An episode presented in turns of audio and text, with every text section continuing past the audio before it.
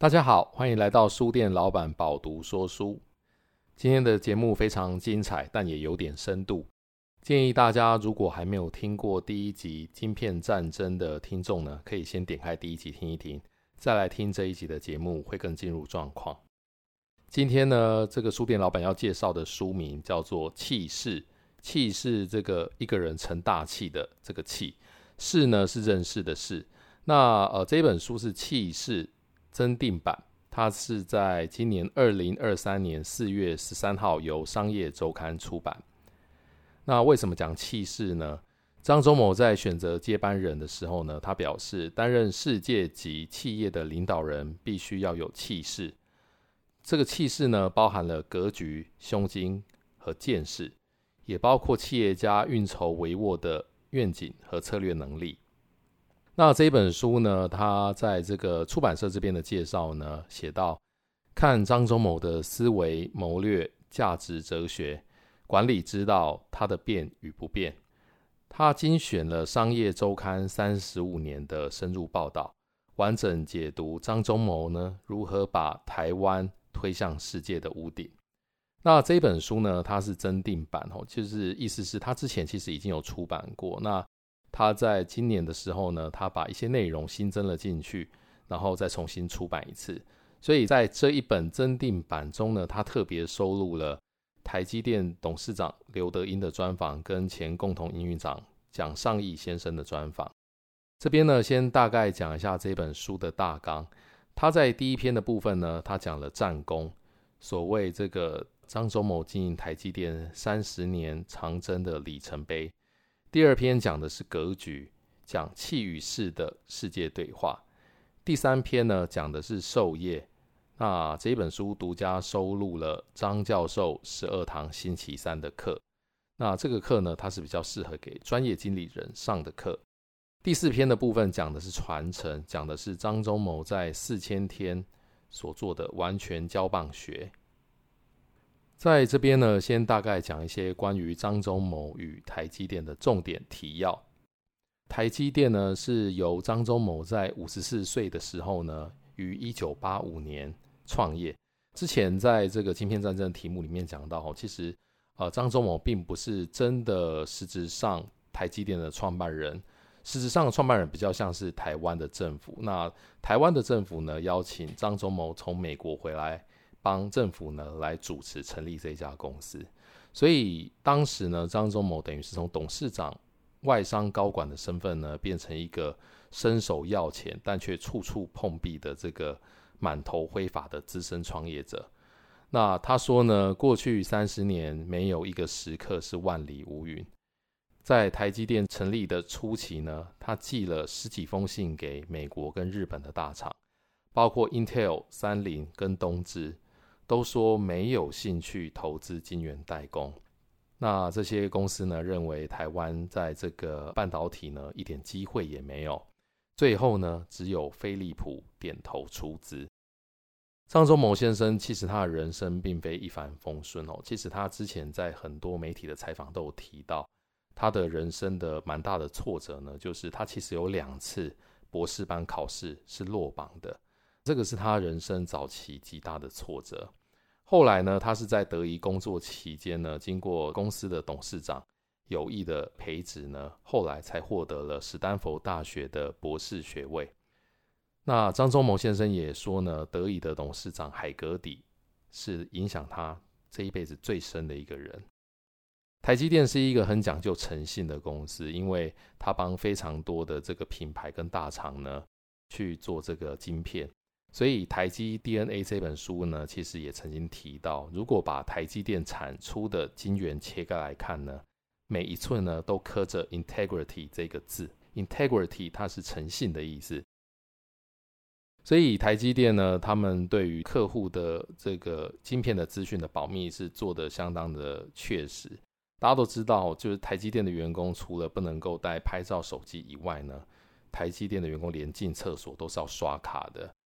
所以台积电在现在在台湾呢，它有护国神山的地位。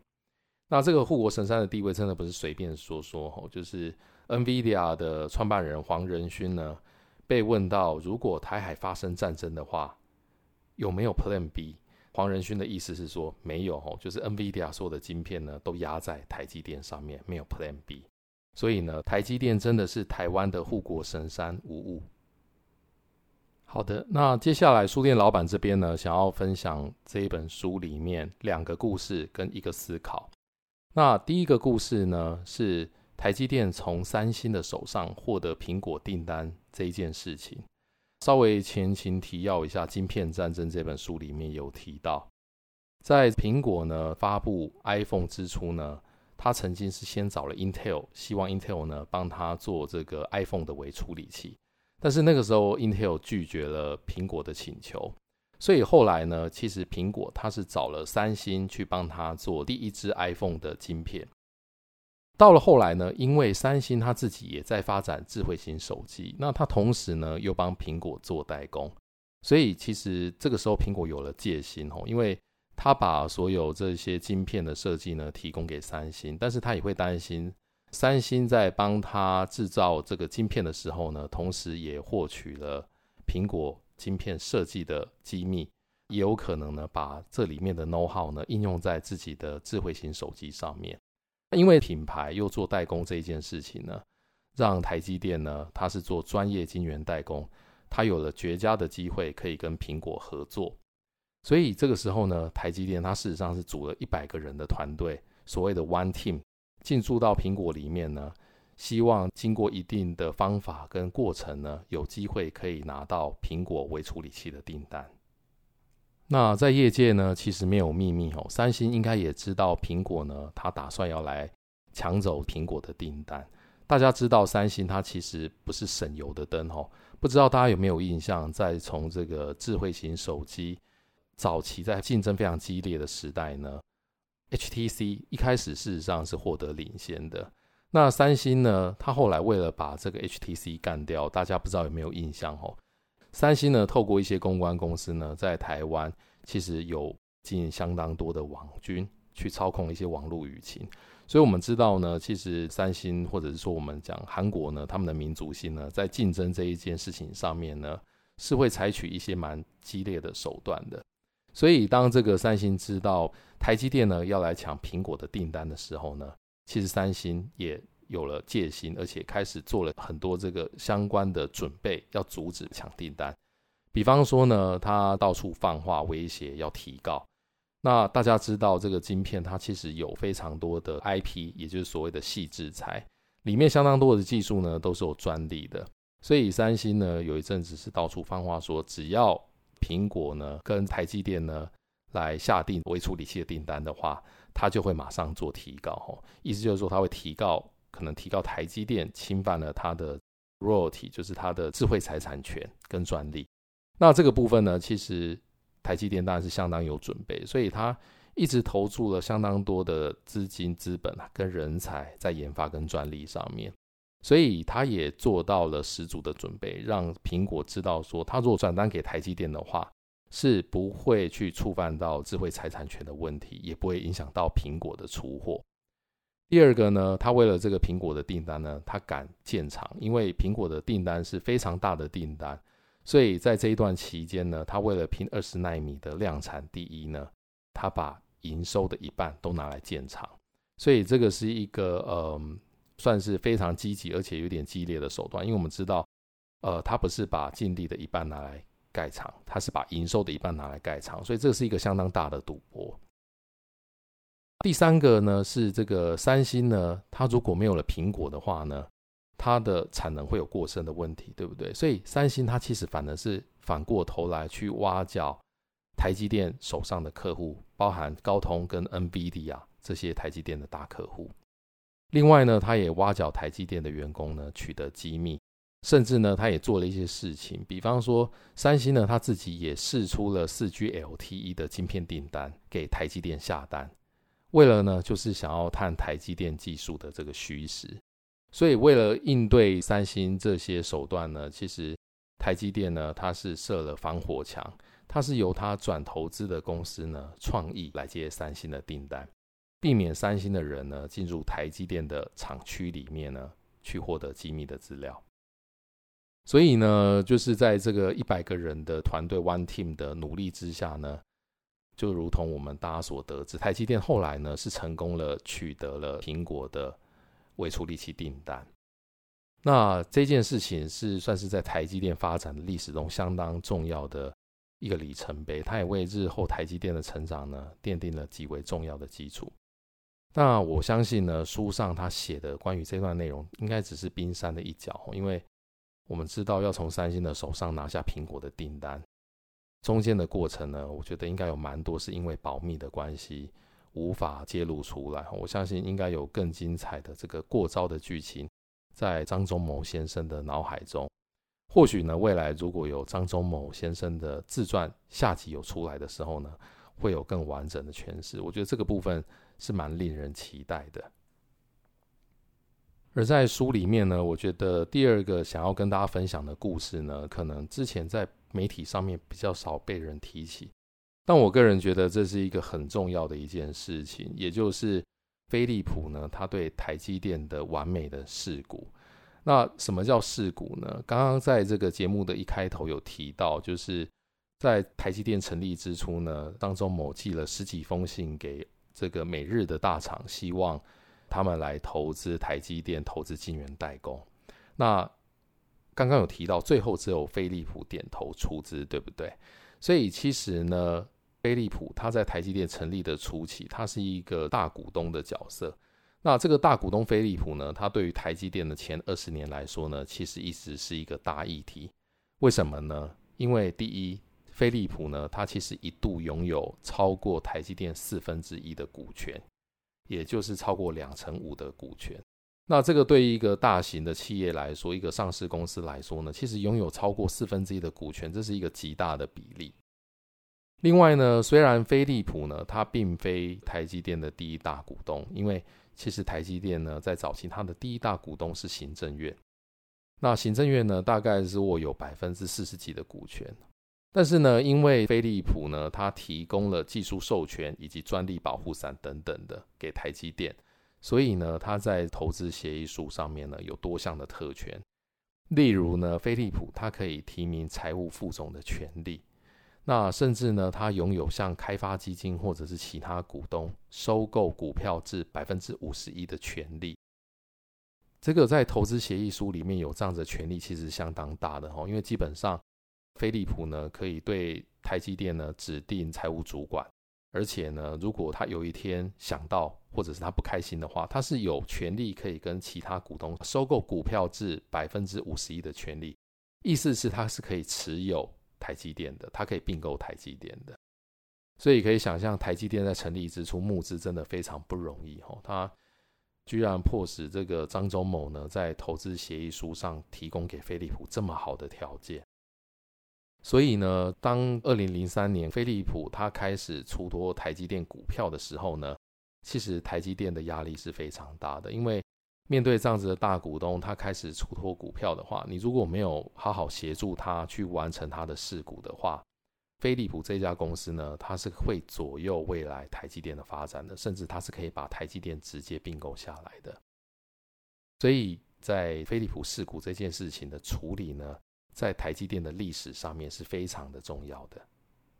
回到刚刚说的，飞利浦呢，它一度拥有这个台积电四分之一的股份。那当时有一个计算哦，它从二零零三年开始在这个公开市场上面呢，一直出脱台积电的这个股票，它的数量跟频率都增加。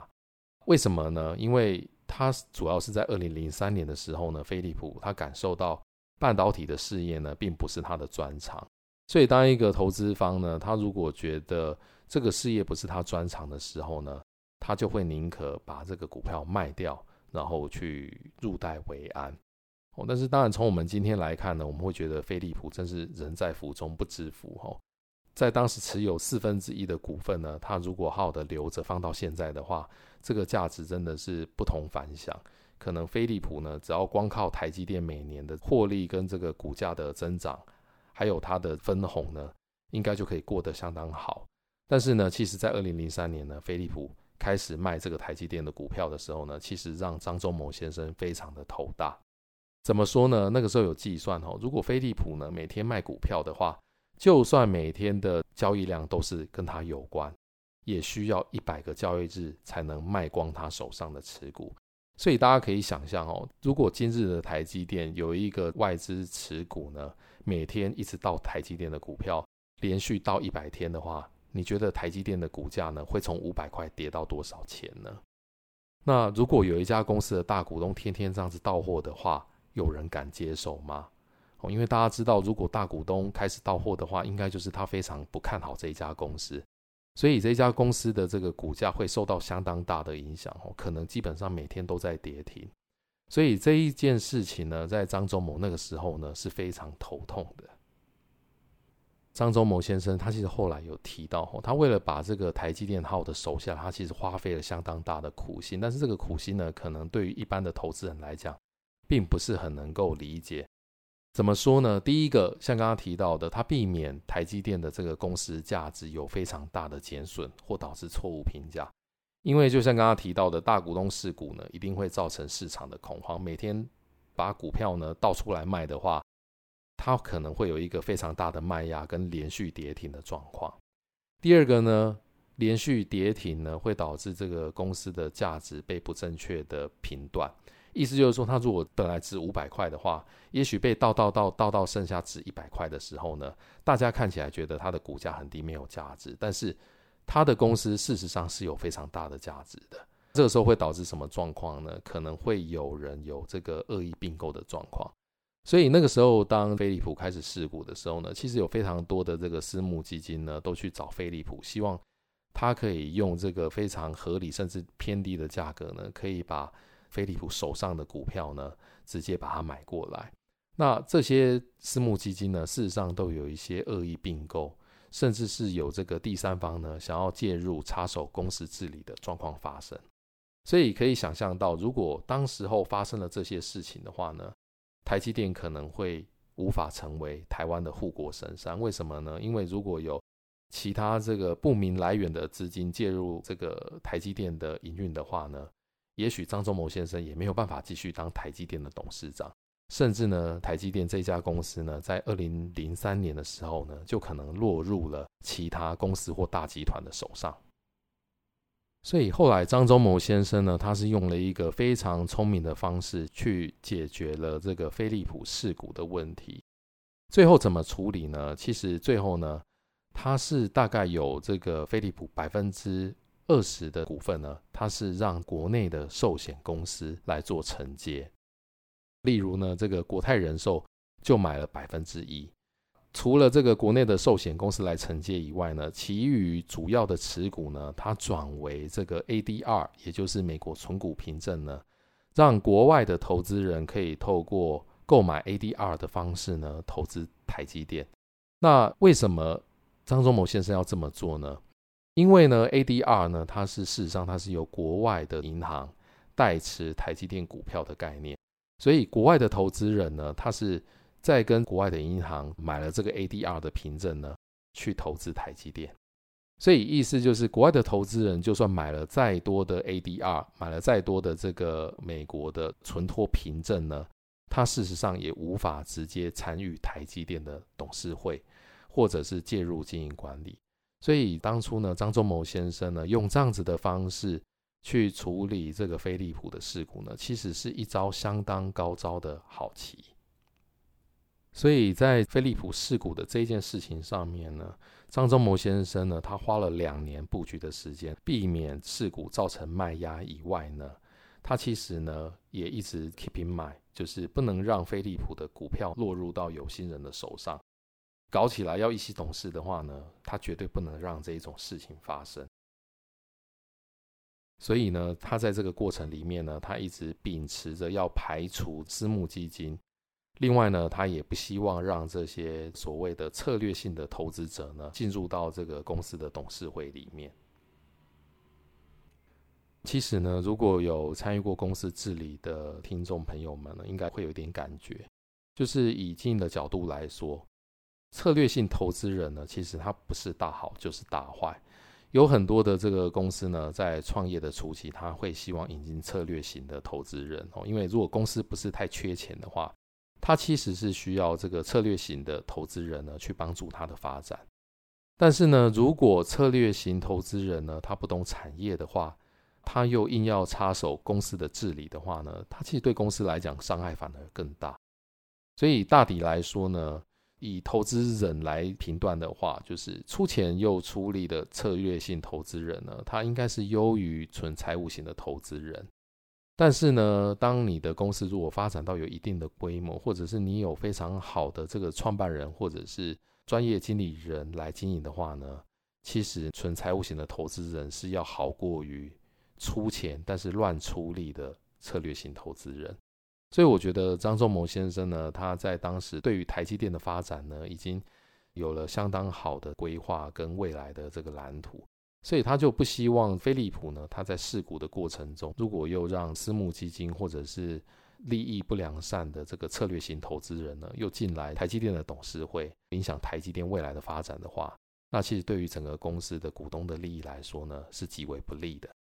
所以这个故事呢，我也觉得是张忠谋先生呢，他在当初做得相当好的一件事情。但是呢，其实一般媒体比较少提到这件事情，所以特别分享这个故事给各位听众。所以刚刚已经分享了两个故事哦。第一个故事呢，就是台积电从三星的手上拿到苹果的订单。第二个故事呢，是讲张忠谋先生呢，当时是如何处理飞利浦的事故。接下来我想要分享在这本书里面呢，张忠谋提到的一个新的一个思考，一个思维。他讲到这个公司治理与独立专业经理人的概念。那他发明了一个 term 哦，他说这个叫做独立专业经理人。那我们知道，一般我们讲专业经理人，但是呢，他特别强调独立这个字哦，所以他发明了一个 term 叫做独立专业经理人。那为什么他要发明这一个名词呢？因为他觉得呢，台湾有相当多的企业呢，其实都会发生经营权斗争的问题。经营权斗争呢，其实主要跟公司的大股东以及公司的大股东所把持的董事会，并且指定的这个专业经理人有关。所以呢，他在这一本书里面呢，他其实有一些篇幅呢，是特别讲了公司治理，特别是在这个董事会跟这个独立董事的权责等等的。那张忠谋呢，他事实上就是他提到所谓的独立专业经理人。刚刚有提到哦，事实上，台积电的创办人呢是中华民国政府。那台积电这一家公司在成立的时候呢，是中华民国政府呢从美国把张忠谋请回来，让他来当这个台积电的专业经理人哦，所以他只是名义上的创办人。但是实际上呢，他如果从创办人的角度来说呢，张忠谋在台积电的持股并不算高哦，他的持股大概是百分之零点五哦，所以。张忠谋并不是所谓 typical 的创办人。那张忠谋呢？他觉得一个公司的治理呢，比较理想的方式应该是什么呢？就是由独立董事过半的董事呢，来组成独立的董事会。那再由这样子的董事会呢，去指派独立的专业领导人。那大家可能会觉得有一点饶舌哈。什么叫独立董事呢？哈，独立董事呢，我们一般来讲，可能就是他并未在公司持股的董事，就是他跟公司呢没有直接的利害关系，那单纯是非常以他的专业的角度出发，或者是在他的这个其他的事业上面呢，有非常好的经验，被邀请来担任这个公司的董事的，他就是所谓的独立董事。所以张忠谋先生呢，他觉得一个好的公司呢，独立董事应该要过半。换句话说呢，就是一个公司董事会的组成呢，应该是由能力或者是经验为主的这些董事为主，而不是以持股的比例高的这个股东呢来当董事。这样子独立董事过半的这个成员所组成的独立董事会呢，他再来指派独立的专业经理人呢，对公司来讲才是最好的。那这个问题是什么呢？问题就像刚刚提到的，台湾呢，因为有很多公司是由大股东来主导董事会跟董事长，所以呢，基本上如果以这样的结构来讲的话，其实就会是由这个大股东来任命专业经理人。所以张忠谋的意思就是说，那以这样子的架构所任命的专业经理人呢，可能就会以大股东的利益为最大的考量，而非以全体股东的利益为最大考量。以这样子的角度来经营公司的话呢，他就很容易会形成经营权的问题。为什么呢？因为经理人他是以大股东的利益为最大考量，所以其他的中股东或小股东呢，就觉得自己的利益被忽视了，所以呢，就会想要集合起来，再去成为公司的董事会的主导者。这就是所谓的经营权的斗争。那张忠谋先生提到呢，其实，在欧美大多数的这个经理人都是所谓的独立专业经理人，例如 Intel 的葛洛夫，或者是前 IBM 的葛斯纳，甚至是英国石油的布朗等等呢，都是所谓的独立专业经理人。意思是他们手上呢，其实握有公司的持股呢，主要是董事会奖励的，他们其实都不是公司原始在成立的出资者，也不是大股东。所以呢，张忠谋先生是希望台湾的企业呢，也有更多的这个公司呢，是可以用这样子的独立董事呢来组成董事会呢，并且有这样子的董事会呢来指派专业的独立的经理人来治理公司。那这个部分呢，其实我个人的见解，我是蛮赞同这个张忠谋先生的观点哦。但是想一想，其实欧美也未必都是所谓的独立专业经理人。我举几个例子哦，比方说像微软的 Bill Gates，或者是这个 Apple 的 Steve Jobs，甚至是近期的一些美国科技公司的领袖，包含 Facebook 的创办人 Zuckerberg，还有这个 Google 的创办人布林跟佩吉，他们事实上呢都是公司的主要出资者，那也都担任了公司的 CEO 一段时间哦。那举个例子，像 Google 的 Founder 布林跟佩吉呢，他事实上是在 Google IPO 一段时间之后呢，才把执行长的位置或者是董事长的位置交给施密特。哦，那施密特之后呢，他其实才渐渐有这个独立专业经理人的治理概念。所以在欧美很多公司呢，其实一开始所谓的专业经理人，其实就是公司的创办人。那创办人本身呢，也都是大股东。那他们也都担任 CEO 很长的一段时间呢，才真正交棒给所谓的独立专业经理人。那甚至呢，也有交棒之后呢，再回国的。因为像大家知道，Steve Jobs 他其实就是有一段时间呢，他是离开了苹果，但是最后苹果在这个专业经理人的带领之下发展的并不好，所以后来 Steve Jobs 又回锅了苹果，才有了后来 iPhone 的这个苹果盛世。所以我觉得这个问题呢，可能在台湾。这个由大股东把持公司的问题是比较严重，那欧美可能相对没有那么多，但是其实例子还是都有的，蛮蛮多大公司像刚刚提到的都是这样子的例子。那甚至呢，现在跟台积电依然合作很密切的，就是辉达 NVIDIA 的黄仁勋呢，他其实从这个创立 NVIDIA 到现在，除了是 NVIDIA 的董事长以外呢，他其实也是 NVIDIA 的执行长。而且黄仁勋他的持股大概有百分之三点六，他其实个人就是 NVIDIA 的大股东。所以我想张忠谋先生提了这个想法，我觉得是蛮有意思的。但是我觉得，如果是创办人，也就是这个公司的大股东，然后他同时也是专业经理人的状况呢，其实我觉得可能是需要被排除的。因为如果当这个创办人他也是大股东或者最大股东的状况下呢，他自己担任专业经理人。让公司可以获得最大的成功的时候呢，其实对于他自己本身是最好的。那当然，对于全体股东来说呢，也是最好的状况。那刚刚有提到 NVIDIA 的创办人黄仁勋呢，其实黄仁勋是一个相当幽默的人哦，因为 NVIDIA 呢，他近期的股票大涨哦，其实黄仁勋的财富呢，好像是世界排名将近前一百的富翁哦，所以他的财富其实超过张忠谋许多。但是他对张忠谋先生呢是非常的尊敬哦，因为他之前甚至对张忠谋先生说过哦，他说如果没有遇到你，我可能还是一个悠哉的小公司老板哦，就是这样子的富豪呢，对张忠谋先生是非常的尊敬哦，然后他觉得他如果没有遇上张忠谋的话，他可能是一个悠哉的小公司老板。所以有时候是不是有钱人的幽默呢，往往是这么的朴实无华哦，讲话真的非常的幽默，也非常的可爱。好，所以以上呢就是分享完了两个故事跟一个思维，哦，就是所谓的独立专业经理人的思维。以上呢就是书店老板针对《气势》这一本书所做的分享。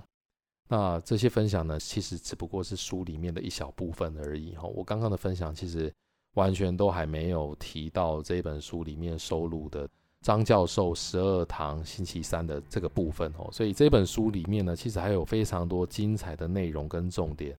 欢迎大家呢购买这本书来深度的挖掘。那希望大家呢觉得书店老板今天分享的故事呢是很精彩的哦，也欢迎大家呢把这个节目分享给你的朋友。那对这本书有兴趣的朋友呢，按照惯例呢，欢迎大家参考资讯栏里面的优惠码，到 Pubu 电子书城购买电子书来做阅读。书店老板这边同时也额外提供另外一个优惠活动，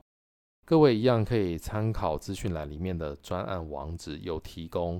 Pubu 电子书城所出的这个 Pubbook 电子书阅读器呢，